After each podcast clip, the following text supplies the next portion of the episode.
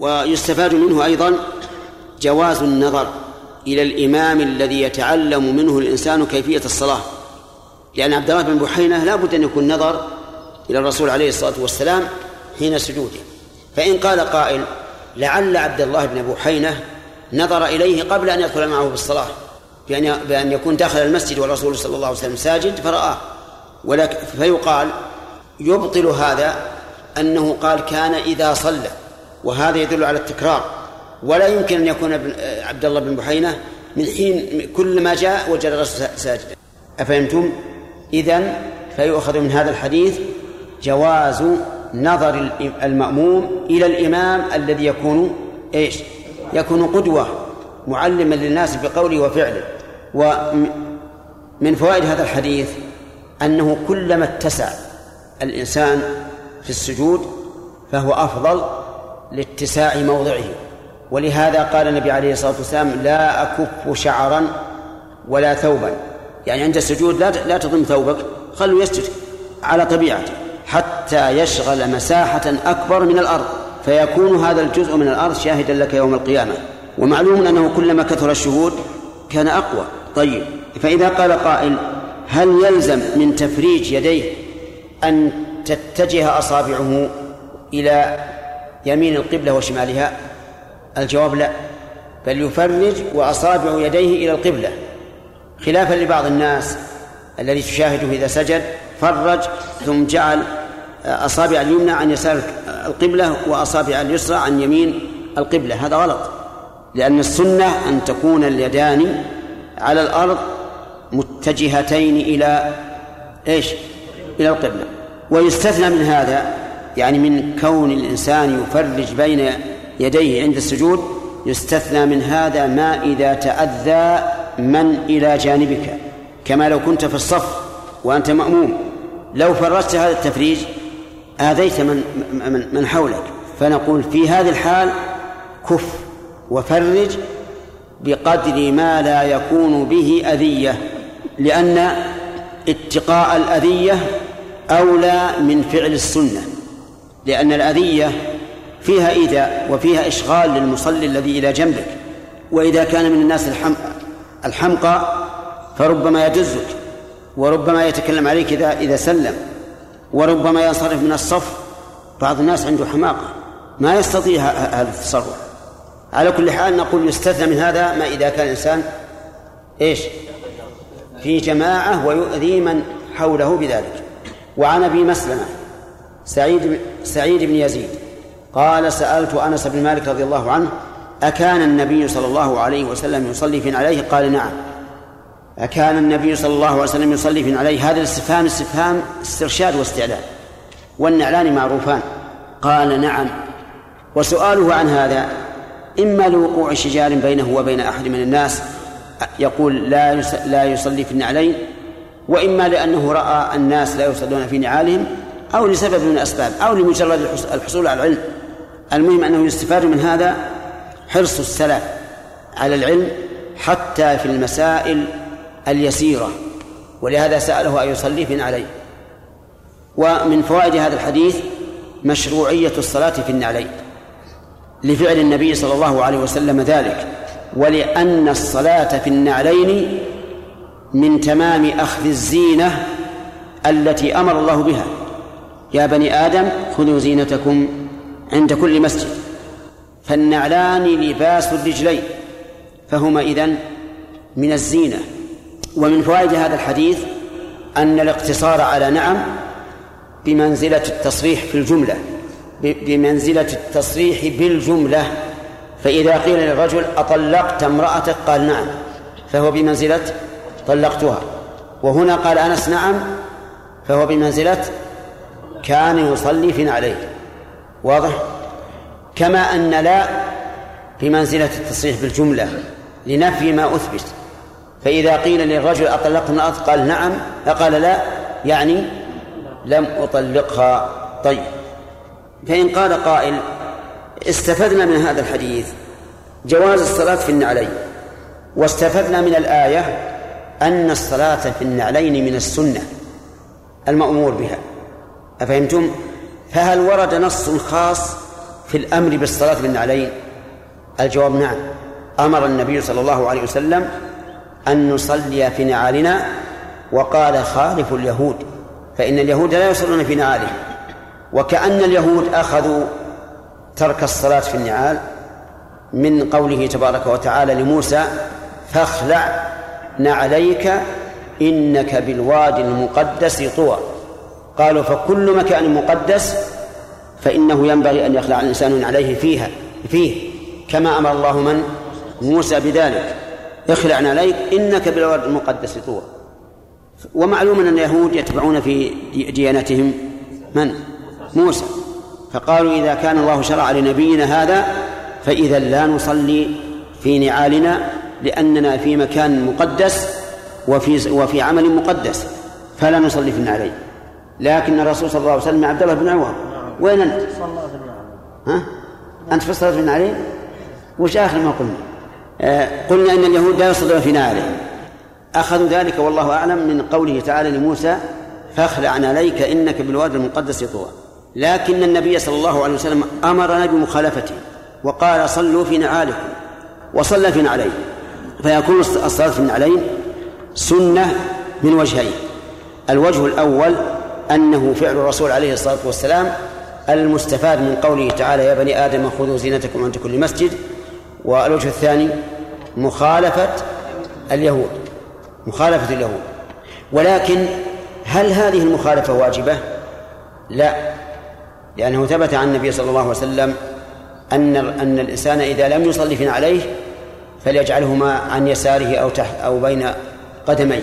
وهذا يدل على أن الصلاة فيهما ليست واجبة وهو كذلك. ولأننا لو قلنا أنها واجبة لزم أن نقول إذا تركها الإنسان بطل الصلاة لأنه ترك سترا واجبا وهذا يقتضي أن تبطل الصلاة ولا قائل بذلك. وعلى هذا فالصلاة في النعلين سنة.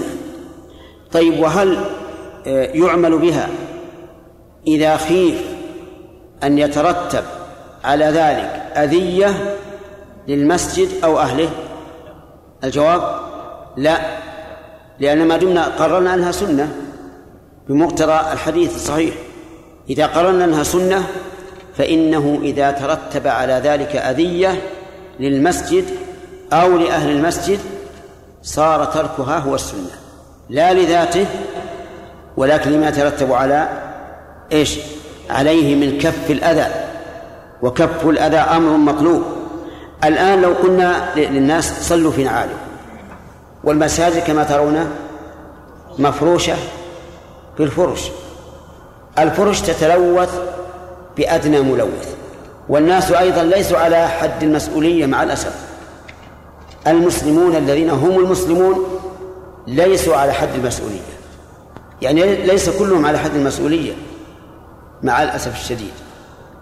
تجد الواحد من العامة يدخل المسجد ونعله ملوث بكل أذى. ولا ينظر إلى إلى نعليه مع أنه مأمور إذا أراد أن يدخل المسجد بنعليه أن ينظر فيهما. لكن من من يفعل هذا؟ فإذا دخل وقدم ونعله ملوثة لازم من هذا أن يلوث إيش؟ المسجد الفرش. ولذلك نرى علماءنا الآن الذين هم حريصون على تطبيق السنة نرى أنهم لا أنهم لا يصلون في نعالهم لأن درء المفاسد أولى من جلب المصالح. ولقد صليت في نعلي إماما في هذا المسجد مدة طويلة من الزمن ورأيت العوام يدخلون المسجد في نعاله. ثم إذا وصل إلى الصف خلن عليه وصلى بلا, بلا نعل. يعني إذا جاء المقصود من من من, من لبس النعلين خلع. فرأيت أن لا فائدة من ذلك. بل رأيت أن أن بعض الناس لما كان في الزمن السابق كانت الحمير تمشي في الأسواق وتروث وكان ووجدوا فعلا وجدوا في المسجد قبل أن يفرش كان في الأول يفرش بالرمل. وجدوا في المسجد آثار أرواث الحمير لأن العام يدخل بدون أن ينظر. فرأيت أن الكف عن ذلك أولى فتركته. ولما جاءت الفرش أكدت لي هذا الترك فتركته وإلا فهو سنة لا شك فيه. لفعل الرسول ولأمر ولأمره بمخالفة اليهود ولقول ولعموم قوله خذوا زينتكم عند كل مسجد. المهم أن العامة يعني لا يتقيدون بالسنة. وكما قلت لكم أنهم يدخلون المسجد بنعالهم فإذا وصل إلى الصف خلع عليه وصلى بدونها. فأين اتباع السنة؟ طيب. إذا قال قائل وهل يصلي الإنسان في خفيه؟ نعم. قلنا نعم. ومن باب أولى لأن خلع الخفين أشق من خلع النعلين. وإذا كانت الصلاة مشروعة بالنعلين مع مع خفة خلعهما ففي الخفين من باب من باب أولى. نعم. إذا كان الإنسان في بيته نعم. هل الأفضل أن يصلي في والله الظاهر أنه ينبغي أن يصلي في نعليه أحيانا. عبد الله بن مالك بن بحينة نسب إلى أبيه وجده. نعم. إلى أبيه وأمه؟ طيب. ما الفرق بين من نسب إلى أبيه وجده أو إلى أبيه وأمه؟ نعم. إذا نسب إلى أبيه وأمه تكتب الهمزة. طيب. وعكس ذلك إذا نسب إلى أبيه آه، وجده طيب. قوله إذا صلى فرج بين يديه. في أي مكان يكون هذا التفريج في حال السجود. طيب هو قال حتى يبدو بياض إبطين هل للإبطين بياض؟ كيف ذلك؟ فتكون بيضاء بالنسبة لبقية البدن. طيب. يلا عبد الله بن عوض. نعم. هذا الدليل. طيب. آه، لو كانت النعلان نجستين. ينظفهما بماذا ينظفهما؟ بحكهما في الأرض ويصلي فيهما. طيب. ذكرنا بالأمس التفصيل في مسألة الصلاة في النعلين وأسهبنا فيه ولا حاجة إلى الإعادة. فنبدأ الآن بدرس جديد عن أبي قتادة الأنصاري رضي الله عنه أن رسول الله صلى الله عليه وسلم كان يصلي وهو حامل أمامة بنت زينب بنت رسول الله صلى الله عليه وسلم. كان يصلي وهو حامل. كان يصلي فعل كان فعل ماض وهي تدل على الاستمرار غالبا وليس دائما. إذ قد يراد بها مجرد الاتصاف أي مجرد اتصاف مرفوعها بخبرها. وقد يراد بها الغالب وقد يراد بها النادر. فالأقسام الآن ثلاثة. هي هي بل أربعة تقتضي الدوام غالبا. وقد تقتضيه كثيرا. وقد تقتضيه نادرا. وقد لا تقتضي شيئا من ذلك وإنما تقتضي اتصاف مرفوعها بخبرها. فقوله تبارك وتعالى وكان الله غفورا رحيما هذه تقتضي اتصاف مرفوعها بخبرها. وليس المعنى أنه كان ثم لم يكن لو أخذنا بظاهرها لكن كان الله غفورا يعني والآن ليس كذلك. فهنا هي مسلوبة الزمان. وهذا الحديث الذي معنا كان يصلي وهو حامل من باب الغالب أو النادر. من باب النادر. من باب النادر لأنه قد لا يكون فعلها إلا مرة واحدة. وكان يقرأ في صلاة الجمعة بسبح والغاشية هو بالجمعة والمنافقين. هذا نقول من باب الغالب يعني غالبا بهذا وغالبا بهذا فيكون متساويين. وقوله وهو حامل الجملة في موضع نصب على الحال من فاعل يصلي يعني كان يصلي والحال أنه حامل أمامة بنت زينب. وأمامة بنت زينب هي أمامة بنت أبي العاص بن الربيع بن عبد الشمس لكن نسبت إلى أمها لبيان صلتها برسول الله صلى الله عليه وعلى آله وسلم. ولهذا قال بنت زينب بنت رسول الله صلى الله عليه وسلم وزينب إحدى بنات النبي صلى الله عليه وعلى آله وسلم والأخرى رقية والثانية الثالثة أم كلثوم والرابعة فاطمة. أمامة بنت زينب بنت رسول الله صلى الله عليه وسلم ولأبي العاص بن الربيع بن عبد الشمس وهو أبوها فإذا سجد وضعها إذا سجد في الأرض وضع البنت وإذا قام حملها آه، مناسبة هذا الباب لكتاب الصلاة واضحة لأن فيه عملا في الصلاة فلينظر. كان كان يصلي وهو حامل أمامة يستفاد من هذا. لا قبل أن نبدأ الفوائد لماذا حملها؟ قيل إن أنه كان ذلك حين ماتت أمها رضي الله عنها وأنها جعلت تبكي فخرج بها النبي صلى الله عليه وسلم إلى المسجد وصار حاملا لها ليسكتها ويهدئها. فيستفاد من هذا الحديث فوائد منها جواز حمل الصبي في الصلاة لأن النبي صلى الله عليه وسلم كان يحمل هذه البنت ولم يفعله عليه الصلاة والسلام إلا لتتأسى به الأمة. ومنها أن الأصل الطهارة وإن كان يغلب على الظن النجاسة لأن الغالب على الصبيان إيش؟ النجاسة. لكن ما دمنا لم نتيقن فالأصل الطهارة. وعلى على هذا فلا حرج على الإنسان أن يحمل ما يغلب على ظنه أنه نجس إذا لم يتيقن. ومنها جواز حمل النجاسة في معدنها لأن الطفلة لا بد أن يكون في بطنها عذرة وفي مثانتها بول لكنه في مستقره. فهل نقول إن هذا مما يعفى عنه للمشقة؟ أو نقول إنه في معدنه ليس بنجس؟ أو نقول إنه يجوز أن يحمل الإنسان في صلاته شيئا فيه نجاسة إذا لم يباشر النجاسة؟ نعم.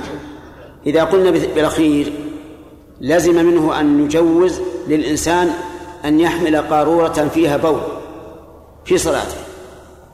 وهذا لا أحد يقول به في مناله.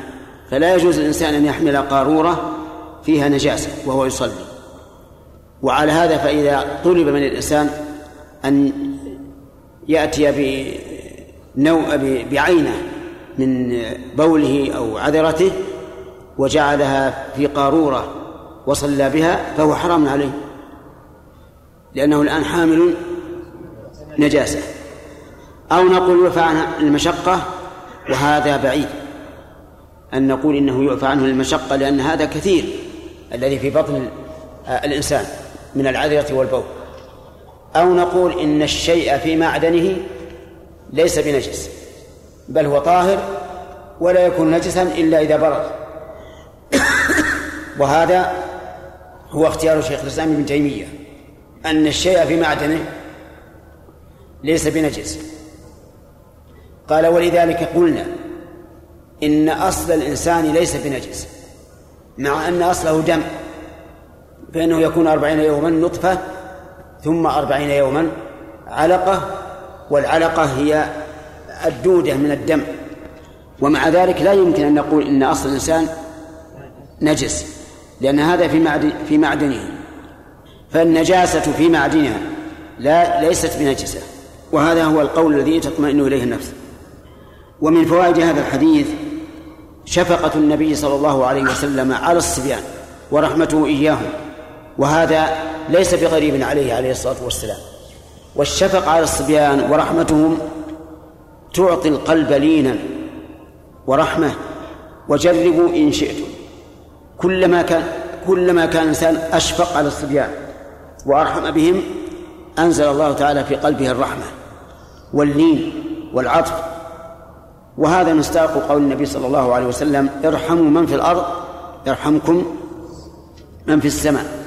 والصبي يحتاج إلى رحمة لأنه ضعيف صغير لا يملك لنفسه شيئا. فإذا رحمه الإنسان فإن الله تعالى يفضي عليه من من رحمته.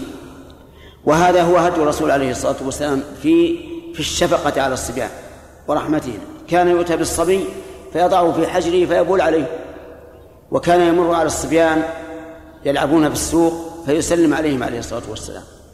ولذلك ينبغي أن أن نكون رحماء بالأطفال الصغار. وهذا على العكس من من فعل بعض الناس. إذا رأى صبيه دخل عليه في المجلس وعنده أناس انتهره يلا روح له روح انقلع فارق. هذا غلط. بل دعه حرا. حتى لو لعب. لو قام يلعب مثلا بين الناس بين الرجال لا لا يهمك إلا إذا آذاه وإلا فدعه على طبيعته لأنه كلما ترك الصبي على طبيعته ازداد نموه ولم يكن في في قلبه تعقيد إذا نأخذ من هذا الرحمة بإيش؟ بإيش؟ بالصبيان وهذا من من هدي النبي صلى الله عليه وسلم وخلقه ومن فوائد هذا الحديث جواز الحركة اليسيرة للحاجة لأن النبي صلى الله عليه وسلم كان يحمل هذا البنت إذا قام وإذا سجد وضعها. وهذا دليل على جواز الحركة اليسيرة في الصلاة للحاجة. وفتح النبي صلى الله عليه وسلم الباب لعائشة حين استأذنت. وهذه حركة. واعلم أن الحركة في الصلاة تنقسم إلى خمسة أقسام. إلى واجبة ومستحبة ومباحة ومكروهة ومحرمة. يعني تجري فيها الأحكام الخمسة. فالواجبة ما يتوق ما تتوقف عليه صحة الصلاة. هذه واجبة. ولها أمثلة. منها إذا إذا ذكر الإنسان أن في نعليه نجاسة فهنا يجب عليه خلع خلعهما وهذه حركة.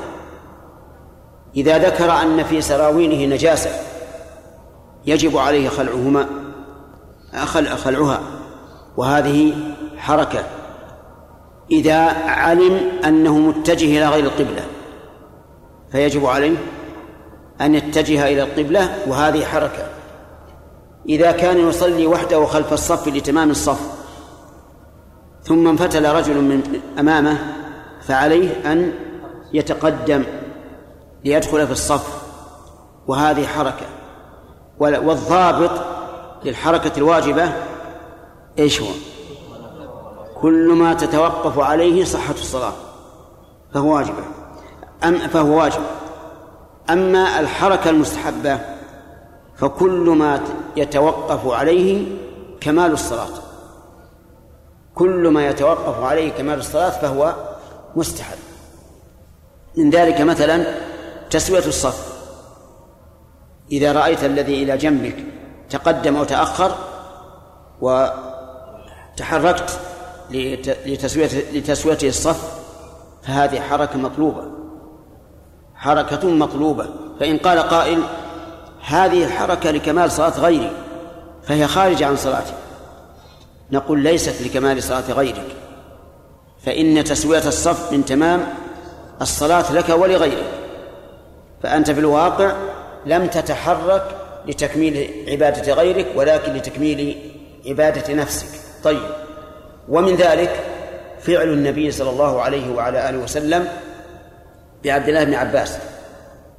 حين قام النبي صلى الله عليه وسلم يصلي في الليل فقام ابن عباس عن يساره فأخذ النبي صلى الله عليه وسلم برأسه من ورائه وجعله عن يمينه. فهذه حركة. لكن هل هي حركة مستحبة لأن فيها كمال الصلاة أو حركة واجبة لأنها لأنها تتوقف على صحتها الصلاة تتوقف صحة الصلاة عليها؟ فيها خلاف. فمن قال إن إن الصلاة عن يسار الإمام لا تصح مع خلو يمينه قال الحركة هنا واجبة ومن قال إن وقوف المأموم عن يسار الإمام خلاف السنة وأن الأفضل أن يكون عن يمينه قال هذه الحركة مستحبة. طيب القسم الثالث المباحة وهي اليسيرة للحاجة. أو الكثيرة للضرورة. اليسيرة للحاجة كما فعل النبي صلى الله عليه وسلم في ابنة بنته أمامة بنت زينب. وكما لو أصاب الإنسان حكة فحك بدنه فهذه يسيرة لحاجة. بل ربما نقول هذه مستحبة. انتبه الحركة من أجل حكة أصابت الإنسان نقول مباحة بل ربما نقول مستحبة. فإن كانت الحكة ملتهبة جدا تشغله عن حضور قلبه في الصلاة وعن كمال الصلاة فالحك هنا إيش؟ مستحب. وإن كانت يسيرة لكن فيها شيء من نوع الإشغال فهذه مباحة. طيب. المكروهة وهي القسم الرابع اليسيرة لغير حاجة. مكروهة. وذلك لأن النبي صلى الله عليه وسلم نهى أن يصلي الإنسان مختصرا. ورأى عمر رضي الله عنه رجلا يعبث بلحيته فقال لو سكن قلب هذا لسكنت جوارحه. فالمكرو... فاليسيرة لغير حاجة مكروهة ولها أمثلة كثيرة. منها تشاغل الإنسان بإصلاح عمامته أو مشلحه أو ما أشبه ذلك بدون حاجة. ومنها تشاغل الإنسان بالساعة ينظر إليها أو بالقلم ينظر إليه أو يتذكر وهو يصلي حاجة فيخرج القلم ويكتب لئلا لئلا ينساها مرة أخرى. كل هذه نقول إنها إيش؟ مكروهة لأنها يسيرة بلا حاجة. القسم الخامس المحرمة التي تبطل الصلاة وهي الكثيرة المتوالية لغير ضرورة. كثيرة المتوالية لغير ضرورة. والكثيرة المتوالية تتبع العرف. ما قال الناس إنه كثير فهو كثير. والمتوالي المتتابع. وعلى هذا فلو عمل الإنسان في أول ركعة بحركة يسيرة وفي الركعة الثانية بحركة يسيرة وفي الثالثة بحركة يسيرة وفي الرابعة بحركة يسيرة لو جمعنا الأربع أربعة المواضع لكانت كثيرة فهل نقول إنها من القسم المحرم أو المكروه؟ من القسم المكروه لأنها غير متوالية لكن لو كانت متوالية لغير ضرورة فإنها محرمة وتبطل الصلاة. أما إذا كانت لضرورة كما لو هاجم الإنسان وهو يصلي أسد فجعل يدافع بحركات كثيرة ولكنه يدري ما يقول في صلاته ويشعر بما يقول. فهنا الحركة وإن كثرت جائزة ولا تبطل الصلاة. ومثل ذلك لو هرب من حريق وهو يصلي أو من ماء يغرقه أو من عدو يطلبه فإنه يتحرك بلا شك لكنه لكنها حركة إيش؟ ضرورية لدفع الضرر فهذه حركة مباحة ولا ولا تبطل الصلاة طيب لو, لو التفت عن القبلة يمينا وشمالا لا يضر لأن استقبال القبلة شرط مع القدرة. وهذا الذي لا يستطيع أن يقف آه، خوفا من عدوه أو خوفا من نار أو خوفا من ماء يغرقه هذا لا يستطيع. فيسقط عنه الاستقبال في هذه الحال. نحن ذكرنا مصارعة الأسد. مصارعة الأسد هل يمكن أن يصلي مع مصارعة الأسد؟ نعم. أمثالنا لا يمكن أن يصلي مع مصارعة الأسد. لكن أمثال الشجعان يمكن.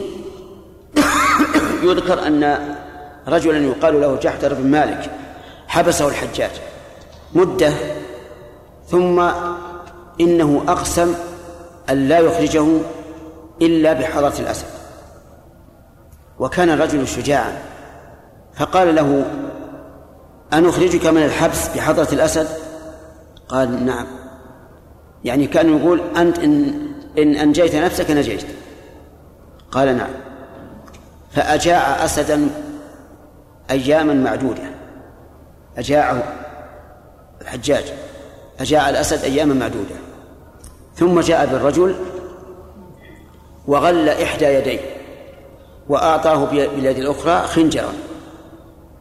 ثم رمى به إلى الأسد. فأقبل الأسد يزمجر لأنه جائع وأتى الله له برجل عنده فقفز عليه على الرجل وكان الرجل بيده الخنجر وفي قفزته ضربه هكذا بالخنجر وهو بيد واحدة فسقط الأسد. فقال له نجوت فلا تتعجب إذا قلنا إن الإنسان في صلاته يمكن أن يصارع الأسد لأن الناس يختلفون. من من الناس من إذا رأى الأسد وبيده سيف نعم سقط السيف وهرب. ومنهم من من يصارع. طيب على كل حال آه، قلنا الكثيرة المتوالية لغير ضرورة. محرمة ولا غير محرمة؟ محرمة وتبطل الصلاة. فصارت الآن الحركات في الصلاة تنقسم إلى خمسة أقسام وهي أي الحركة في الصلاة من الأشياء التي تجري فيها الأحكام الخمسة. طيب. من فوائد الحديث جواز نسبة الإنسان إلى أمه لغرض صحيح. وجه ذلك أن أبا قتادة نسب أمامة إلى أمها لغرض صحيح. ما هو الغرض؟ ذكرته لكم قبل قليل. أن يتبين بذلك صلتها صلتها بالرسول صلى الله عليه وعلى آله وسلم.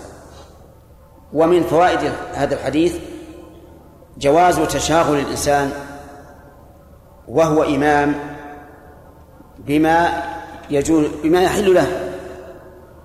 لأن النبي صلى الله عليه وسلم فعل ذلك وهو إمام. فهل نقول إن من السنة أن يفعل الإنسان هذا أو نقول في هذا تفصيل؟ نقول في هذا تفصيل. إذا احتاج الإنسان أن يفعل مثل هذا الفعل فليفعل. إحياء للسنة وليعلم الناس يسر يسر الشريعة الإسلامية وسهولتها. وإلا فمن يصدق أن رجلا إماما يصلي بالناس يحمل البنت الطفلة وهو يصلي؟ من يصدق بهذا؟ لكن سبب هذا أن الناس أن كثيرا من الناس متعمق متنطع لا يعرف سهولة الإسلام ويسر الإسلام فإذا أحيا الإنسان مثل هذه السنة كان له خير. وفي مرة من المرات كان الرسول صلى الله عليه وسلم ساجدا ساجدا وهو يصلي بالناس. فجاء الحسن أو الحسين الشك مني وركب على ظهره وهو ساجد. يريد أن يجعله راحلة له كعادة الصبيان. فأطال النبي صلى الله عليه وسلم السجود. فلما رأى الصحابة استنكروا هذا أخبرهم فقال إن ابني ارتحلني وإني أحببت أن يقضي نهمته مني. عليه الصلاة والسلام. شوف كيف ملاطفة الصبيان من رسول الله صلى الله عليه وسلم الذي هو أشرف الخلق وأعلاهم منزلة. ومن فوائد هذا الحديث أن أن الإنسان إذا تشغل بشيء يحتاج إلى حركة فليفعل لأن الرسول صلى الله عليه وسلم كان إذا سجد وضعها وإذا قام حملها. ومن فوائده أن السجود لا يشغل عنه شيء. يعني لو قال قائل هذه الطفلة أنا أريد أن تبقى محمولة على يدي ولا ولا أسجد قومي إيماء قلنا هذا حرام. لا بد من من السجود. والله أعلم. إيش؟ كيف؟ يهتدون بحركة الصلاة. حتى يرون أن من حرك ثلاث مرات الصلاة بطل الصلاة. أي نعم. فيخفى الإنسان إذا عرفهم مثل هذه السنن أن يتساهلوا. ولا مثل العوام هذا يقول إن بعض الناس يغالي ويشدد في الحركة. حتى إنه إذا تحرك الإنسان ثلاث حركات من غير أفعال الصلاة متوالية بطل الصلاة.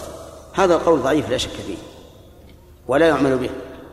وينبغي للإنسان أن يبين للناس انه أنه ضعيف وأن الحركة ليست إلى هذا الحد في, في, في التشديد.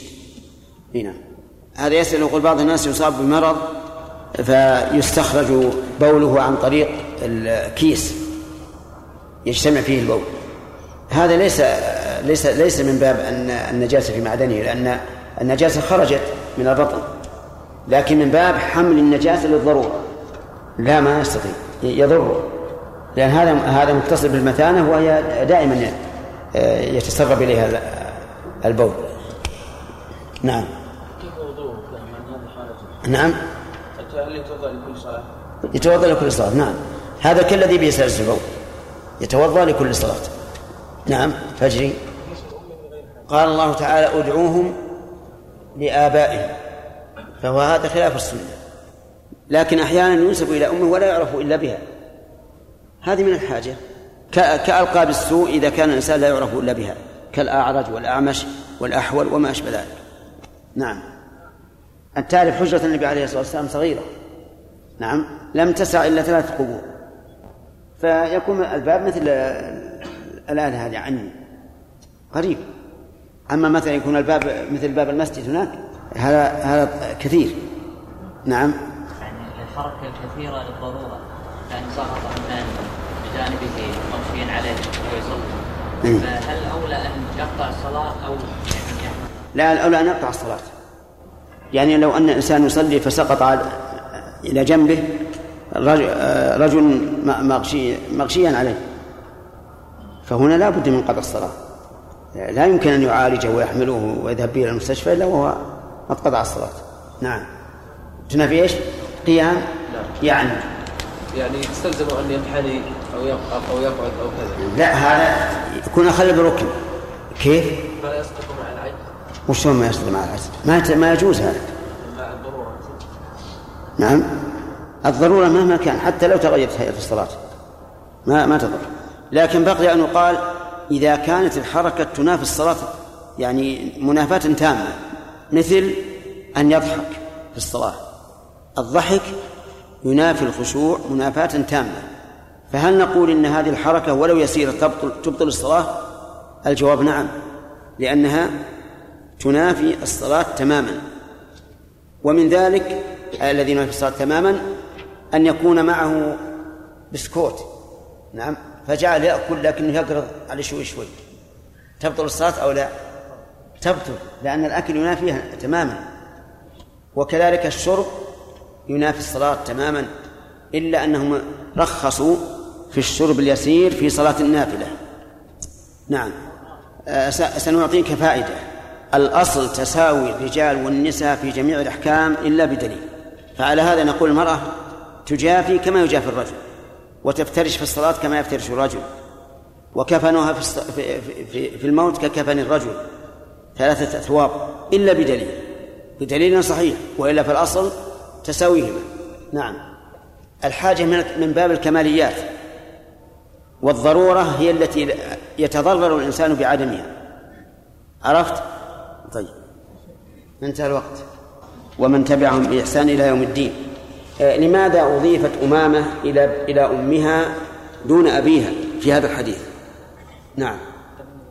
لبيان وجه صلتها بالنبي صلى الله عليه وسلم. نعم. أبو آه، صلتها أنها صلتها ما هي؟ فهو جدها. طيب. بارك الله فيك. آه، ما الذي يستفاد من حمل النبي صلى الله عليه وسلم لهذه الجارية من حيث الخلق؟ نعم. إي نعم. وتواضعه. وحسن خلقه. يعني أشياء كثيرة من صفاته الحميده تفهم من هذا الحمل. طيب. أهل قبى يصلون الفجر إلى إلى بيت المقدس. والكعبة؟ خلفهم. لما أخبرهم المخبر اتجهوا استداروا إلى الكعبة وهذه حركة. أليس كذلك؟ نقول هي حركة واجبة. فالحركة الواجبة هي التي يتوقف عليها صحة الصلاة سواء كان ذلك بفعل مأمور أو بترك محظور فخلع النعلين من باب ترك المحظور واتجاه القبى من باب فعل المأمور طيب. ومتى تكون محرمة؟ نعم. آه. إذن إذا لزم منها بطلان بطلان الصلاة. إذا لزم منها بطلان الصلاة صارت حراما.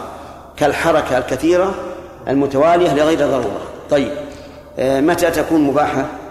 يلا على النور إذا كانت قليلة لحاجة. أو كثيرة؟ هذه داخلة في اليسيرة أو كثيرة متوالية للضرورة. طيب. ومتى تكون مكروهة؟ متى تكون مكروهة؟ أو ما حضرت أمس؟ إذا كانت يسيرة لغير حاجة فهي مكروهة. طيب. أرأيت لو أن الإنسان ذكر حاجة نسيها وهو يصلي فأخرج القلم وكتبها؟ ماذا تقول؟ لا هو للحاجة عنده موعد مثلا. عنده موعد مع الطبيب مثلا. موعد مع ضيوف يأتونه. مكروهة؟ ماذا تقولون؟ هي ما هي يسيرة؟ يسيرة. وهل هي لحاجة؟ لحاجة. إذا ما هي مكروه. طيب هو الآن الإنسان بشر. أحيانا ينسى الشيء فهمت؟ ولكن إذا شرع في الصلاة أتاه الشيطان. وقال اذكر كذا اذكر كذا اذكر كذا. فهو خاف أنه ينسى بعد. وكتبها. إما بيده براحته وإلا معه ورقة وكتبها. أنا أرى أنها ما فيها بأس. ما فيها بأس.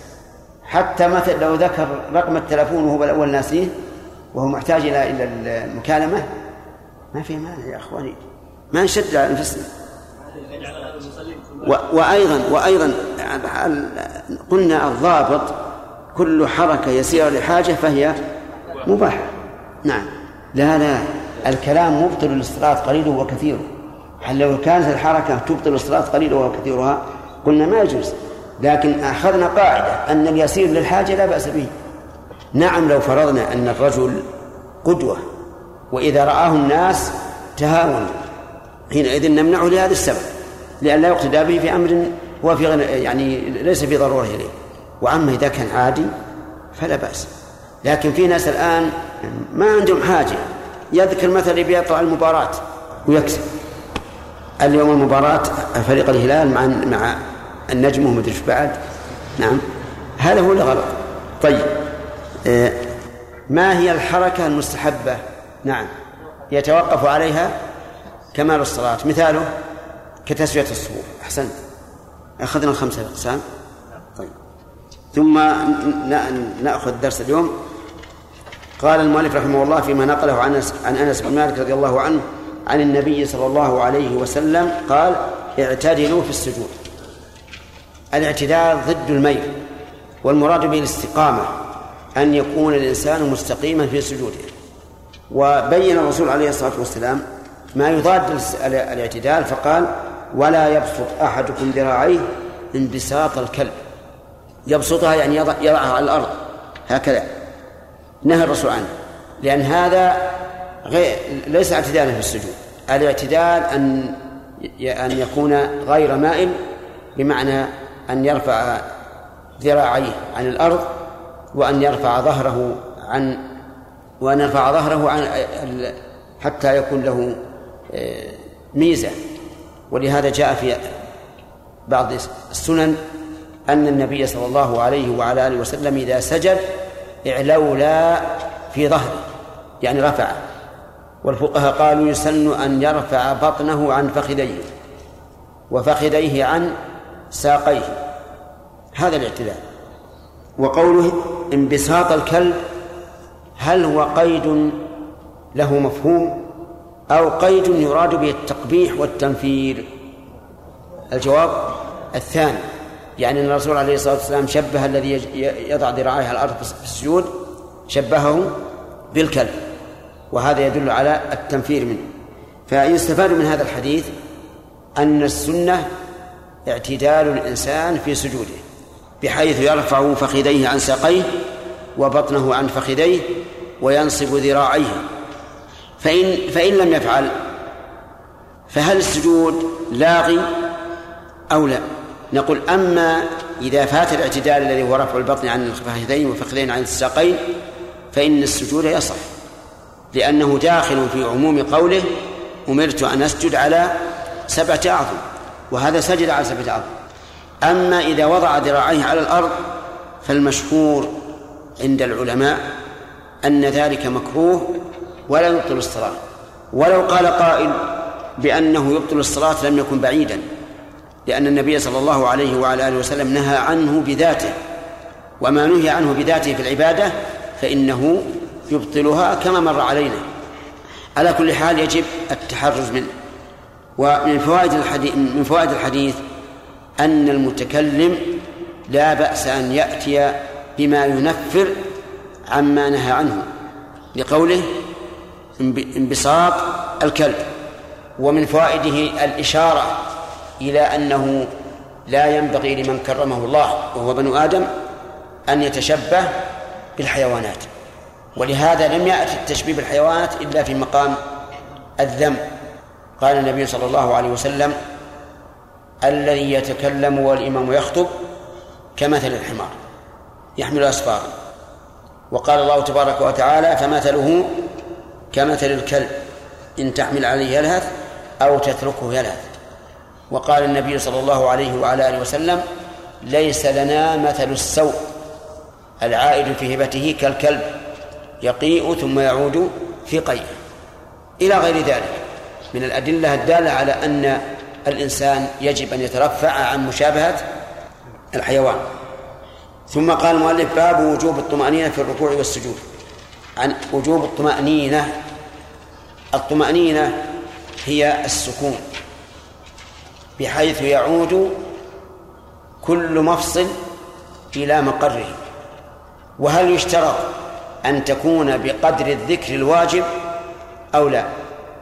قيل إنه إنه يشترط أن تكون بقدر الذكر الواجب وعلى هذا فالطمأنينة في الركوع يجب أن تكون بقدر ما يقول سبحان ربي العظيم وفي السجود كذلك. وقيل إنه لا يشترط لأن الذكر هذا ليس بركن ولكنه واجب. ولا شك أن الإنسان الذي لا يطمئن إلا على وجه أقل من قول سبحان ربي الأعلى أو سبحان ربي العظيم ما هو مطمئن. عن أبي هريرة رضي الله عنه أن رسول الله صلى الله عليه وسلم دخل المسجد. أي أي المسجد النبوي. فأل هنا للعهد. أي العهود؟ الذهني. لأن المسجد إذا أطلق في المدينة فالمراد به مسجد النبي صلى الله عليه وسلم. وإذا أريد مسجد آخر قيل مسجد بني فلان. دخل المسجد فدخل رجل فصلى. أبهم الرجل لأنه ليس لنا فائدة كبيرة في تعيينه إذ أن المقصود هو القضية والحكم وهذا حاصل بدون تعيين من حصلت منه القضية. ثم جاء فسلم على النبي صلى الله عليه وعلى آله وسلم. سلم على النبي. ظاهره أنه قال السلام عليك يا رسول الله. لأنه لم يقل فسلم بل قال على النبي. فيحتمل أنه خصه بالسلام ويحتمل أنه خصه بالسلام حسب ما يعتقده الحاضرون. وإن لم يقل السلام عليك يا رسول الله. فقال ارجع ولم يذكر في الحديث أنه رد عليه السلام. لكن جاء في رواية أخرى في نفس الحديث أن الرسول صلى الله عليه وسلم رد عليه السلام. وقال ارجع فصلي فإنك لم تصلي. فصلي يعني أعد الصلاة. فإنك لم تصلي أي صلاة مجزئة. وهذا النفي نفي للوجود أو نفي للصحة؟ ها؟ نفي للصحة. ليش؟ لأن الرجل صلى فرجع الرجل فصلى كما صلى. يعني صلى كصلاة الأولى. بدون طمأنينة. ثم جاء فسلم على النبي صلى الله عليه وعلى آله وسلم. فرد عليه السلام وقال ارجع فإنك لم تصلي ثلاثا. يعني هل قال ذلك ثلاثا أو وقع الفعل من الرجل ثلاثا؟ الثاني. يعني الرجل تردد ثلاث مرات وهو يصلي صلاة لا يطمئن فيها. فقال الرجل نعم.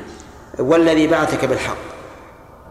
قد يقول قائل لماذا لم يخبره الرسول عليه الصلاة والسلام بالواجب من أول الأمر؟ نقول الحكمة في ذلك آه، فيما نعلم آه، أمران الأمر الأول أن يبين النبي صلى الله عليه وسلم أن الفاسد من العبادات لا يجزئ ولو فعله الإنسان. كما أنه قال في المعاملات قال لأهل بريرة الذين أرادوا أن يبيعوها على عيشة ويشترط لهم الولاء قال خذيها واشترطي لهم الولاء. ليبين عليه الصلاة والسلام أن الشرط الفاسد ولو شرط فهو لاغي فاسد. هذه واحدة. يعني إذن أراد النبي صلى الله عليه وسلم من كونه يصلي على صلاة الأولى أراد أن يبين للأمة أن العبادة إذا وجد إذا وجدت على وجه فاسد فإنها إيش؟ غير صحيحة ولو ولو فعلها الإنسان. الأمر الثاني أراد النبي صلى الله عليه وسلم أن يكون هذا الرجل متشوفا ومشتاقا إلى العلم يعني كون يردد لا بد أن يكون في قلبه طلب طلب الوصول إلى الصلاة الصحيحة فيأتيه العلم والخبر وهو أشد ما يكون شوقا إلى ذلك ولا شك أن الخبر إذا جاءك إذا جاءك وأنت مشتاق إليه أنه أرسخ في النفس. من أن يأتيك هكذا مرسلا. فقال الرجل والذي بعثك بالحق ما أحسن غير هذا. الصحابة رضي الله عنهم وإن لم يكونوا أهل علم عندهم من الفقه والذكاء ما ليس عند غيرهم. قال والذي بعثك بالحق لم يقل والله إشارة إلى أنه مقر بأن الرسول إيش؟ حق وأن قوله مقبول. ولهذا جعل المقسم به. نعم ولهذا أقسم بصفة تقتضي أنه سيقبل ما قاله الرسول عليه الصلاة والسلام لأنه إيش؟ بعث بالحق. ومن بعث بالحق فلا بد أن يقول الحق. والذي بعثك بالحق وهو الله والحق الذي بعث به الرسول عليه الصلاة والسلام ضد الباطل فهو صدق في الأخبار وعدل في الأحكام. ما أحسن غير هذا أي أي غير هذا الذي فعلت. فعلمني رضي الله عنه عرف نفسه وعرف قدر حاجته إلى العلم فقال علمني. فقال له النبي عليه الصلاة والسلام إذا قمت إلى الصلاة فكبر. إذا قمت إلى الصلاة يعني أردت أن تقوم إليها فكبر أي قل الله أكبر. وهذه هي تكبيرة الإحرام وهي ركن لا تصح الصلاة إلا بها. ثم اقرأ ما تيسر معك من القرآن. ثم بعد التكبير اقرأ ما تيسر معك من القرآن. أي ما سهل عليك الفاتحة أو غيرها. ولكن سيأتينا إن شاء الله في الفوائد أنها تتعين أعني الفاتحة. ثم اركع حتى تطمئن راكعا. اركع أي احني ظهرك بحيث آه، تكون مسويا لظهرك مع رأسك. والانحناء الانحناء الكامل أن يكون الظهر والرأس مستويين حتى تطمئن راكعا. ثم ارفع حتى تعتدل قائما. ولم يقل حتى تطمئن. والظاهر أن هذا من تصرف الرواة. لأنه قد جاء بلفظ آخر حتى تطمئن قائما. وقال ثم اسجد حتى تطمئن ساجدا. ثم ثم ارفع حتى تطمئن جالسا. إيش بعد عندكم؟ ها؟ وافعل ذلك في صلاتك كلها. لكن في بعض الألفاظ ثم اسجد حتى تطمئن ساجدا. وهذا لا بد منه لأن كل ركعة فيها سجودان. وافعل ذلك في صلاتك كلها. في صلاتك هل المراد في بقية صلاتك بأن تكون كل ركعة كالركعة الأولى فيها قراءة وركوع ورفع من الركوع وسجود ورفع من السجود والسجود الثاني أو في صلاتك أي ما تستقبل من صلاتك. الجواب يشمل الأمرين. يشمل الأمرين. يعني افعل ذلك في صلاتك افعل في الركعات الباقية كما فعلت في الركعة الأولى. وافعل في صلواتك المستقبلة كما فعلت في صلاتك هذه. في هذا الحديث فوائد كثيرة. منها أن رسول الله صلى الله عليه وسلم ينتاب المسجد كثيرا بل أكثر جلوسه فيما يبدو لنا من السنة في المسجد. يجلس يعلم الناس ويرشدهم إلى دينهم ويرجع إلى بيته فيكون في مهنة أهله لأن الرسول صلى الله عليه وسلم متواضع كان يحلب الشاة لأهله ويخصف نعله. ويرقع ثوبه وفي مهنة أهله أيضا. خلافا لنا ولأحوالنا يكون الرجل بالنسبة لأهله كأنه سلطان حوله جنود. ما حد يقرب ولا يفعل شيئا من البيت. لكن ما أحسن أن تشارك أهلك في البيت. وجرب تجد السعادة والهناء. ما ظنك إذا جلست إذا وقفت أنت ويا أنت وزوجتك على الغاز والقدر يطبخ وكل واحد منكم يجعل إيش نقول؟ إيش؟ القرص في وسط في, في وسط القدر. نعم؟ من أحسن ما يكون. وإذا كنت تغسل بعض الفناجيل وهي بعض الفناجيل يكون لك فناجيل المر ولا فناجيل الحلو. هذا يعني يجد الإنسان راحة ولذة. وجرب إن شاء الله تجد. المتزوج منكم يجرب من الآن. والذي لم يتزوج يعد نفسه بذلك. لأن الرسول صلى الله عليه وسلم هذا هديه يكون في مهنة أهله. يعني أنت الآن تريد أن أن تشرب حليب. تروح أنت تحلب الشاة ولا تقول للمرأة احلبيها؟ الواقع يعني واقعنا. نعم؟ يقال المرأة. لكن ألا تكون مثل الرسول عليه الصلاة والسلام؟ أن تحلب وش المانع؟ ثوبك إذا إذا انشق. أنت تخيطه ولا تقول للمرأة خيطيه نعم. الثاني لكن لماذا لا تخيط أنت؟ لماذا لا تخصف النعل؟ المهم على كل حال أخلاق الرسول عليه الصلاة والسلام أخلاق عالية. ومع ذلك هو في المسجد كثيرا وفي البيت كثيرا ويعود المرضى ويزور.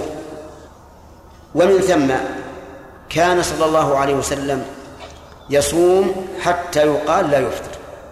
ويفطر حتى يقال لا يصوم. لماذا؟ لأنه يتبع المصالح يتبع المنافع. أحيانا يأتيه الضيف يشغله عن عن صلاته. جاءه ضيوف فشغلوه عن ركعة الظهر فصلاها بعد العصر. فهكذا ينبغي الإنسان أن يكون متمشيا مع ما تحتاجه ما يحتاجه في أمور دينه ودنياه. لكنه لا بد أن يأتي بالواجبات يعني مثلا لو إنسان جاءه ضيوف وانشغل عن صلاة الظهر عن صلاة الظهر إلى العصر قلنا هذا حرام. لأنه لا يمكن أن ينشغل عن الواجب. ويأتي البقية إن شاء الله. نعم. أن الإنسان يكتب شيء أثناء الصلاة. للحاجة للحاجة للحاجة لكن لا يقال أن الكتابة تنزل منزلة الكلام. لا. الكتابة فعل. ولهذا أشار النبي عليه الصلاة والسلام إلى أصحابه أن يجلس وهو يصلي. والإشارة حكما بمعنى القول لكنها حقيقة ليست قولا حكما لكن ما هي قول؟ أي نعم. ما نقول الحركة قلنا يعني الحركة في الصلاة في الصلاة. ما نقول أنها متعلقة بحاجة في الصلاة شيء؟ لا لا. الحركة المتعلقة بحاجة الصلاة هذه من المستحبات لكن الحركة اللي في شيء مباح هي كلامنا على هذا. نعم يا إيش؟ الذي يتذكر شيء في الصلاة يكتبه. أي. يقول هذا تذكر هذا من الشيطان. فيجب عليه أن يطرده هذا أخبر به الرسول عليه الصلاة والسلام أن الإنسان إذا دخل الإنسان إذا دخل في الصلاة أتاه الشيطان وقال له اذكر كذا اذكر, اذكر كذا. ولهذا يذكر عن أبي حنيفة رحمه الله وما أكثر ما ينسب إلى أبي حنيفة من الحيل وقد يكون بريئا منها. أن رجلا جاء إليه وقال إني نسيت حاجة شديدة عظيمة. نسيتها. وأنا مضطر لها. ولم أذكرها حتى الآن. قال اذهب وتوضأ وصل. فذهب الرجل وتوضأ ودخل في الصلاة. وإذا بالذكرى تأتي إليه. وهذا صحيح. مستنبط من قول الرسول عليه الصلاة والسلام أنه يأتي أحدكم يأتي الشيطان أحدكم في الصلاة فيقول اذكر كذا اذكر كذا مما لم يذكر حتى لا يدري كم صلى. فهمت؟ وهذا كما نقلوا عن أبي حنيفة من الحيلة أن رجلا كانت امرأته ليست معه جيدة في المعاشرة وكلمها ولم تتكلم. لا تحبه. كلمها ولم تتكلم. فقال لها إن لم تكلميني قبل أذان الفجر فأنت طالب. هي فرحت بهذا لأن الآن ملكت نفسها إن لم تكلميني قبل أذان الفجر فأنت طالب تورط الرجل. والمرأة ملكت نفسها. فماذا صنع؟ ذهب إلى الإمام ابن حنيفة رحمه الله وأخبره بالخبر وقال يعني وشكى إليه الحال. الرجل مضطر. فقال له اذهب إلى المؤذن. اذهب إلى المؤذن مؤذن الحي في الليل الآن. وقل له يلا يلا أذن أذن أذن. يعني ولا لا تقول طلع الفجر فتكذب. قل له يلا امش أذن أذن. استحث. المؤذن لم يكذب خبره. من يوم قال له استحث أذن أذن أذن قام مؤذن. وهذاك راح إلى إلى زوجته. لما أذن المؤذن قالت الحمد لله الذي أنجاني منك. ليش؟ أذن الفجر أذن الفجر قبل أن أن تكلمه. فقال الحمد لله الذي أبقاني لك. هذه الحيلة جائزة ولا هي جائزة؟ جائزة لكن بس فيها فيها نظر من جهة وهي أن أهل الحي سوف يصلون. لكن يرجع ويقول إنه أخطأ في الأذان. نعم. خلاص؟ ما معنى الاعتدال في السجود؟ في الرجل سجود ما بين ذراعيه وجنبيه وبين فخذيه وبطنه وبين فخذيه وساقه أحسن هذا الاعتدال يعني أن يجافي في أعضائه. ما الذي يفيده قوله انبساط الكلب؟ نعم. قيد يفيد التقبيح. نعم. يفيد التقبيح والتنفير من هذه من هذا العمل. ثم ذكر المؤلف وجوب الطمأنينة في الركوع والسجود ما هي الطمأنينة؟ يعني السكون السكون سكون الأعضاء بحيث يعود كل آه، عظم إلى مكانه. وهل الواجب مطلق السكون أو بقدر الذكر الواجب؟ على قولين للعلماء. طيب. الحديث انتهينا منه. بقينا في فوائده. من فوائد هذا الحديث حرص النبي صلى الله عليه وعلى آله وسلم على أمته حيث كان يراقب الداخل إلى المسجد وينظر ماذا يفعل. ومن فوائده مشروعية الصلاة عند دخول المسجد لأن النبي صلى الله عليه وعلى آله وسلم رأى هذا الرجل فأقره. وهذه الصلاة التي صلاها يحتمل أن تكون فريضة كانت عليه ويحتمل أن تكون تحية المسجد. وتحية المسجد سنة مؤكدة. حتى قال بعض العلماء إنها واجبة وهي مشروعة في كل وقت يدخل المسجد فيه. وليس عنها وقت نهي. إن قلنا بأنها واجبة فلا نهي عنها وهو واضح. وإن قلنا إنها سنة فإن الأدلة تدل على أن السنن ذوات الأسباب ليس عنها وقت نهي. ووجه ذلك من التعليل أن النهي عن الصلاة في هذه الأوقات خوفا من مشابهة المشركين الذين يسجدون للشمس إذا طلعت وإذا غربت. وإذا كان الصلاة لها سبب زال هذا الخوف. ومن فوائد هذا الحديث مشروعية السلام على الجالسين. بقوله ثم جاء فسلم على النبي صلى الله عليه وسلم. وهل يشرع السلام للجالسين على ذكر كالذين يدرسون مثلا ويدرسهم المعلم أو لا؟ يرى بعض أهل العلم أن مثل هؤلاء لا يسلم عليهم لما في ذلك من التشويش لأن الإنسان إذا سلم ظهر صوته وإذا ظهر صوته ربما يلتفت الناس إليه. فيشوش عليهم ويصدهم عن ما هم جالسون من أجله. وقال بعض أهل العلم بل يسن السلام والرد فرض كفاية وليس واجبا على الجميع. ومن فوائد هذا الحديث جواز تخصيص أحد الجالسين بالسلام لقوله فسلم على على النبي صلى الله عليه وعلى آله وسلم. لكن هذا مشروط بما إذا لم يترتب على هذا مفسدة فلو فلو ترتب على هذا مفسدة منع منه مثال ذلك دخل رجل على رجلين اثنين فقال السلام عليك يا فلان وسماه باسمه. فهنا خص أحد الجالسين بالسلام لكن مثل هذا يحصل منه إيش؟ يحصل منه فتنة وعداوة بينه وبين الرجل الآخر لكن إذا جاء في جمع كثير وفيهم من هو متميز من بينهم بكبر أو علم أو غير ذلك وخصه بالسلام فلا بأس.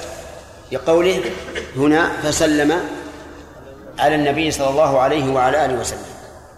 فإن قال قائل إذا دخل وسلم على الجميع لكنه يعلم أنه إنما أراد فلانا فهل يكفي أن يسلم أن يرد السلام واحد من الجالسين سوى الذي قصد؟ أو ما فهمت السؤال. رجل دخل على الجماعة وفيهم شيخ كبير فسلم وهو يريد أول ما يريد هذا الشيخ. فرد بعض الحاضرين هل نقول إن الرد فرض كفاية وقد حصل؟ أو نقول ما دمنا نعلم أن هذا الرجل إنما قصد أول ما قصد هذا الشيخ فيجب على هذا الشيخ أن يرد السلام. الثاني يعني متى علم الإنسان أنه المقصود بالسلام فإن السلام فإن رد السلام عليه في هذه الحال يكون فرض عين كما لو خصه به لفظا لأن ما ذكرناه خصه به إرادة وإذا قال السلام عليك يا فلان فقد خصه به لفظا. ومن فوائد هذا الحديث أنه ينبغي لمن أراد الصلاة أن يكون بعيدا عن المتحدثين لئلا يشوش عليه. يؤخذ من قوله ارجع فصلي. فأمره أن يرجع إلى مكان بعيد حتى لا يشوش حتى لا يشوش الناس عليه. وهو كذلك. يعني ينبغي للإنسان إذا أراد الصلاة ألا يصلي حول المتحدثين. لماذا؟ حتى لا يشوش عليه. ومن فوائد هذا الحديث وجوب إعادة العبادة على من فعلها على وجه لا يجزئ لقوله ارجع فصلي والأصل في الأمر الأصل في الأمر الوجوب. ولأن هذا لما دخل في العبادة كأنما عاهد الله على ذلك فيجب عليه أن يأتي بها على الوجه السليم.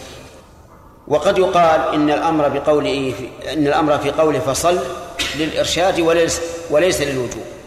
ومن فوائد هذا الحديث جواز نفي الفعل إذا لم يقع على وجه يجزئ جواز نفي الفعل إذا لم يقع على وجه يجزئ ويؤخذ يا عقيلي من قوله فإنك لم تصل. أفهمتم؟ وهنا يحسن أن نتكلم على ضابط أو قاعدة. إذا ورد النفي فالأصل أنه نفي للوجود. فإن لم يمكن فهو نفي للصحة فإن لم يمكن فهو نفي للكمال. هذا هذا الأصل. فإذا فإذا نفيت شيئا فالأصل إيش؟ نفي الوجود. وإذا كان موجودا حمل على نفي الصحة. وإن كان يصح حمل على نفي الكمال. فمثلا إذا قلت لا خالق إلا الله ما هذا؟ ها؟ نفي الوجود. قال الله تعالى أفمن يخلق كمن لا يخلق؟ فلا خالق إلا الله لا يوجد أحد يخلق سوى الرب سوى رب العالمين. وفي قول الرسول عليه الصلاة والسلام لا صلاة لمن لم يقرأ بفاتحة الكتاب. يلا علي. قم توضأ. قم توضأ. حتى يذهب عنك التثاؤب في قول الرسول عليه الصلاة والسلام لا صلاة لمن لم يقرأ بفاتحة الكتاب. ورجل صلى أمامنا لكنه لم يقرأ الفاتحة. ماذا نقول؟ هذا نفي للصحة. وفي قول الرسول عليه الصلاة والسلام لا صلاة بحضرة الطعام. ورجل صلى أمامنا وهو والطعام حاضر. نقول هذا نفي للكمال. فإذا قال قائل ما هو الأصل؟ قلنا الأصل أنه نفي للوجود. فإن لم يمكن فنفي للصحة فإن لم يمكن فنفي للكمال. هذا الذي الحديث الذي معنا فإنك لم تصلي من أي الأقسام؟ من الثاني الذي هو نفي الصحة. ومن فوائد هذا الحديث جواز الإقرار على عمل فاسد للتعليم جواز الإقرار على عمل فاسد للتعليم. لأن الرسول عليه الصلاة والسلام أقره على صلاة ليست صحيحة من أجل أن يعلمه. ومن فوائد الحديث تكرار السلام عند وجود سببه. لأن الرجل سلم أولا ثم ذهب وصلى ثم عاد فسلم ثانيا. وكان الصحابة رضي الله عنهم إذا حال بينهم شجرة أو أو جدار أو نحو ذلك ثم تلاقوا بعد ذلك سلم بعضهم على بعض. ولا تمل لا تمل من هذا لأن السلام دعاء وحسنات. المسلم له في سلامه عشر حسنات ودعاء لأخيه وأخوه يدعو له أيضا. فلا تسأم ولا تمل ما دام الأمر مشروعا. ومن فوائد هذا الحديث فطنة الصحابة رضي الله عنهم وذكاؤهم وعقلهم لقوله والذي بعثك بالحق فعدل عن عن الحلف المشهور وهو والله إلى قوله والذي بعثك بالحق لماذا؟ إشارة ها إلى أن ما يقول الرسول عليه الصلاة والسلام فهو فهو حق. فقوله لم تصلي حق وتوجيه هذا الرجل حق. نعم. ومن فوائد هذا الحديث إثبات رسالة النبي صلى الله عليه وسلم ووجه ووجه الاستدلال بذلك أن النبي صلى الله عليه وعلى آله وسلم أقره على ذلك لما قال والذي بعثك بالحق. ومن فوائد هذا الحديث أن كل ما جاء به النبي صلى الله عليه وعلى آله وسلم فهو حق. إن كان أخبارا فهي إيش؟ صدق. وإن كانت أحكاما فهي عدل. فكل ما جاء به الرسول عليه الصلاة والسلام فهو حق. ومن فوائد هذا الحديث وجوب اقتناع العبد بالشريعة الإسلامية أنه يجب اقتناعه بها لأنها لأنها حق. وماذا بعد الحق؟ عبد الله عوض إلا الضلال.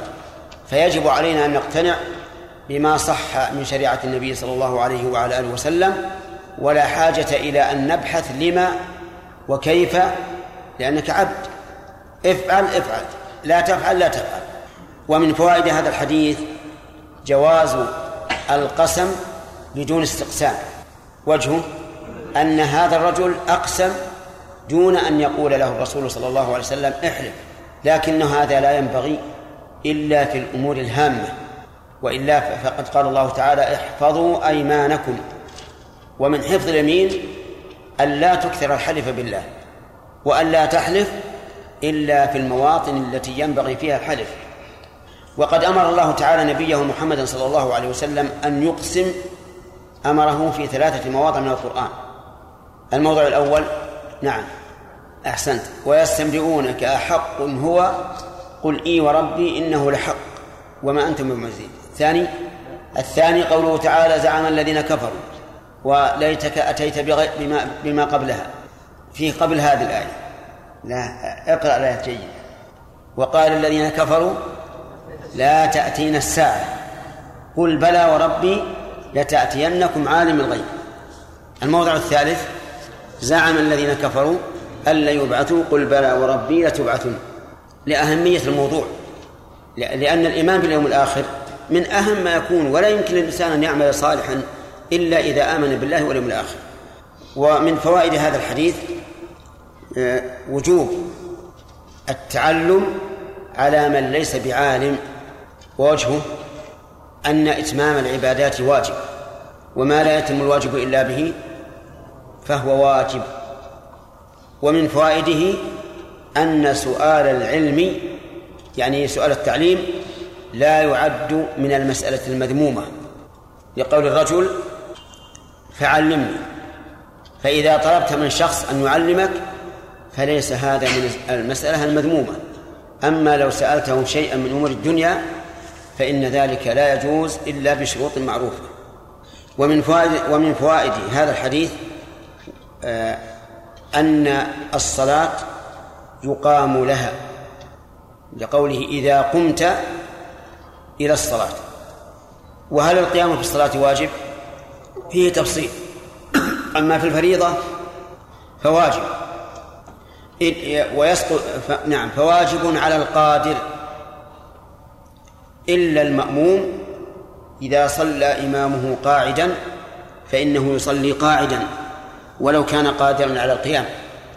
لقول النبي صلى الله عليه وسلم في الإمام إذا صلى قاعدا فصلوا قعودا ومن فوائد هذا الحديث وجوب التكبير عند الدخول في الصلاة.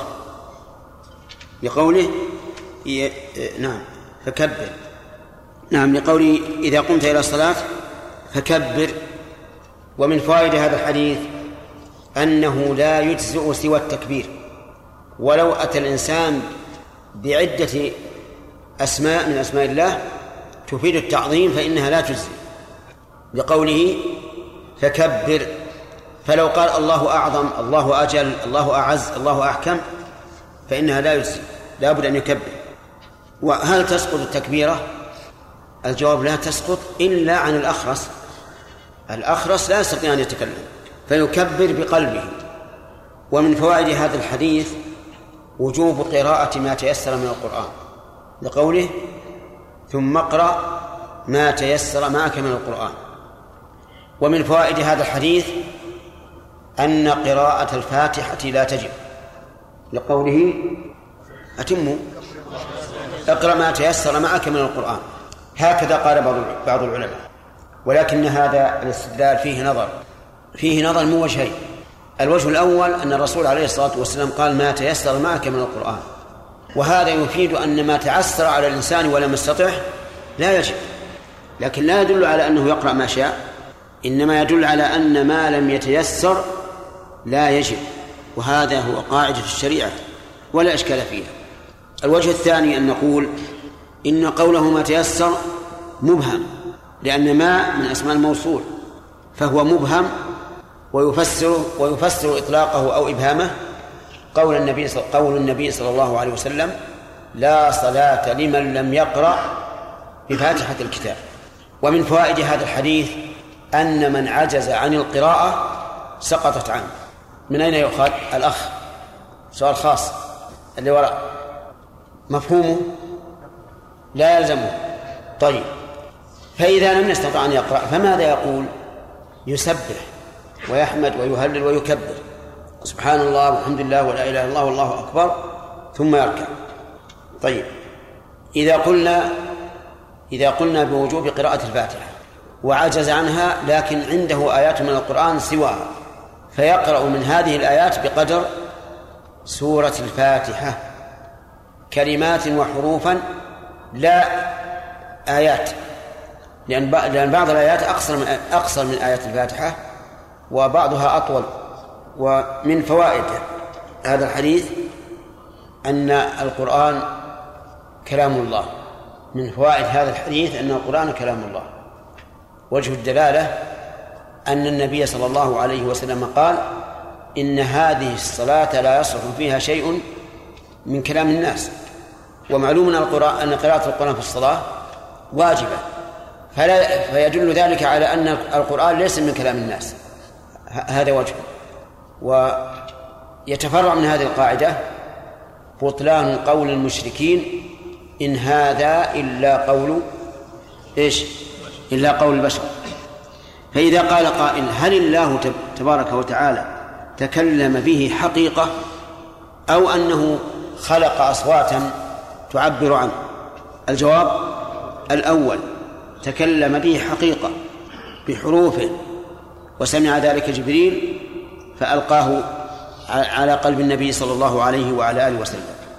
وأما من قال إن كلام الله هو المعنى القائم بنفسه وأن ما سمعه جبريل أصوات خلقها الله عز وجل لتعبر عما في نفسه فقوله باطل. ولا يعرف ولا يمكن أن يطلق على حديث النفس أنه كلام. لا يمكن إلا مقيدا كما في قوله تعالى ويقولون في أنفسهم لولا يعذبنا الله ما نقول وأما عند الإطلاق فإن القول هو الصوت المسموع. وحقيقة الأمر أن قول الأشاعرة في هذا أي في كلام الله شر من قول المعتزلة والجهمية. استمع. الأشاعرة يقولون كلام الله هو المعنى القائم بالنفس وهذا المقروء أو المسموع عبارة عنه وليس هو كلام الله وهو مخلوق. خلقه الله عز وجل ليعبر عما في نفسه. المعتزلة والجهمية يقولون هذا القرآن كلام الله. كلام الله حقا لكنه مخلوق. فانظر الآن اتفق الجميع على أن هذا المقروء والمسموع إيش؟ مخلوق. وقالت الأشاعرة هو عبارة عن كلام الله وقالت المعتزلة والجهمية هو كلام الله. فأيهم أقرب إلى الصواب؟ الجهمية والمعتزلة. لأنه لأن لأن أولئك لا ينسبون هذا القرآن إلى الله تعالى حقيقة بل يقولون إنه عبارة. لكن أهل السنة والجماعة يقولون الكلام القرآن كلام الله حقيقة تكلم به. وسمعه جبريل وألقاه إلى قلب النبي صلى الله عليه وعلى آله وسلم. من فوائد هذا الحديث وجوب الركوع والطمأنينة فيه. لقوله اركع حتى تطمئن راكعا والنبي صلى الله عليه وسلم أعلمه بأشياء كان تركها يقتضي انتفاء صحة الصلاة وإذا كان ترك هذه الأشياء يقتضي انتفاء انتفاء صحة الصلاة لزم أن تكون هذه الأشياء إيش؟ شرطا لصحة الصلاة نعم فإن قال قائل إن عجز عن الركوع ماذا يصنع؟ قلنا إن كان عجزه عن الركوع لأنه أحدب فإنه ينوي الركوع. تعرفون الأحدب؟ الأحدب هو الذي انحنى ظهره الأحدب لا يمكن يركع لأنه ما عنده أكثر من كذا. فيقال إنه إيش؟ ينوي الركوع. وإن كان عجزه لأن صلبه قائم لا يمكن أن ينحني فليوم برأسه. دليل ذلك قول الله تبارك وتعالى اتقوا الله ما استطعتم. وقول النبي صلى الله عليه وسلم ما نهيتكم عنه فاجتنبوه وما أمرتكم به فأتوا منه ما استطعتم. ومن فوائد هذا الحديث وجوب الرفع من الركوع وأنه ركن لا تصح الصلاة إلا به.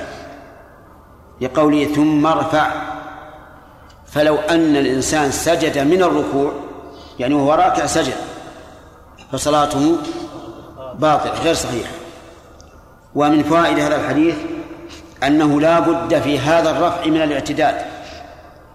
فلو رفع قليلا بحيث يكون إلى الركوع الكامل أقرب منه إلى إلى القيام الكامل فصلاته غير صحيحة. لقوله حتى تعتدل قائما. ومن فوائد هذا الحديث وجوب السجود والطمأنينة فيه. لقوله ثم اسجد حتى تطمئن ساجدا. وعلى أي شيء يسجد؟ جاءت السنة ببيانه فقال النبي صلى الله عليه وسلم أمرت أن أسجد على سبعة أعظم على الجبهة وأشار بيده إلى أنفه والكفين والركبتين وأطراف القدمين. وقوله ثم اسجد فيه دليل على أنه متى وصل إلى السجود فقد أبرأ ذمته على أي وجه كان. فإذا سجد على الركبتين ثم الكفين والجبهة والأنف أجزأ. وإن بدأ باليدين أجزأ. لأنه يصدق عليه أنه سجد. لكن أيهما أفضل؟ أن يبدأ باليدين أو بالركبتين. في هذا خلاف بين العلماء. والصواب أن الأفضل أن يبدأ بالركبتين لأن النبي صلى الله عليه وسلم قال إذا سجد أحدكم فلا يبرك كما يبرك البعير وليضع اللفظ الحديث وليضع يديه قبل ركبتيه لكن الصواب وليضع ركبتيه قبل يديه يتعين هذا هذا التقدير لأنك لو لم. لو لم. تقدر هذا التقدير لكان آخر الحديث مناقضا لأوله. إذ, إذ أن كل إنسان يشاهد البعير إذا برك يشاهده وقد قدم إيش؟ يديه وقد قدم يديه. ولهذا حكم ابن القيم رحمه الله في زاد المعاد أن في الحديث انقلابا على الراوي وأن صوابه وليضع ركبتيه قبل يديه. وما قاله ابن القيم رحمه الله هو الصواب بلا شك. ومن فوائد هذا الحديث أن ما يجب في الركعة الأولى يجب في الركعة الثانية. أن ما يجب في الركعة الأولى يجب في الركعة الثانية. لقوله ثم افعل ذلك في صلاتك كلها. وانتبهوا لقولنا ما يجب. أما ما يسن فإنه لا يسن في الركعة الثانية كالاستفتاح والتعوذ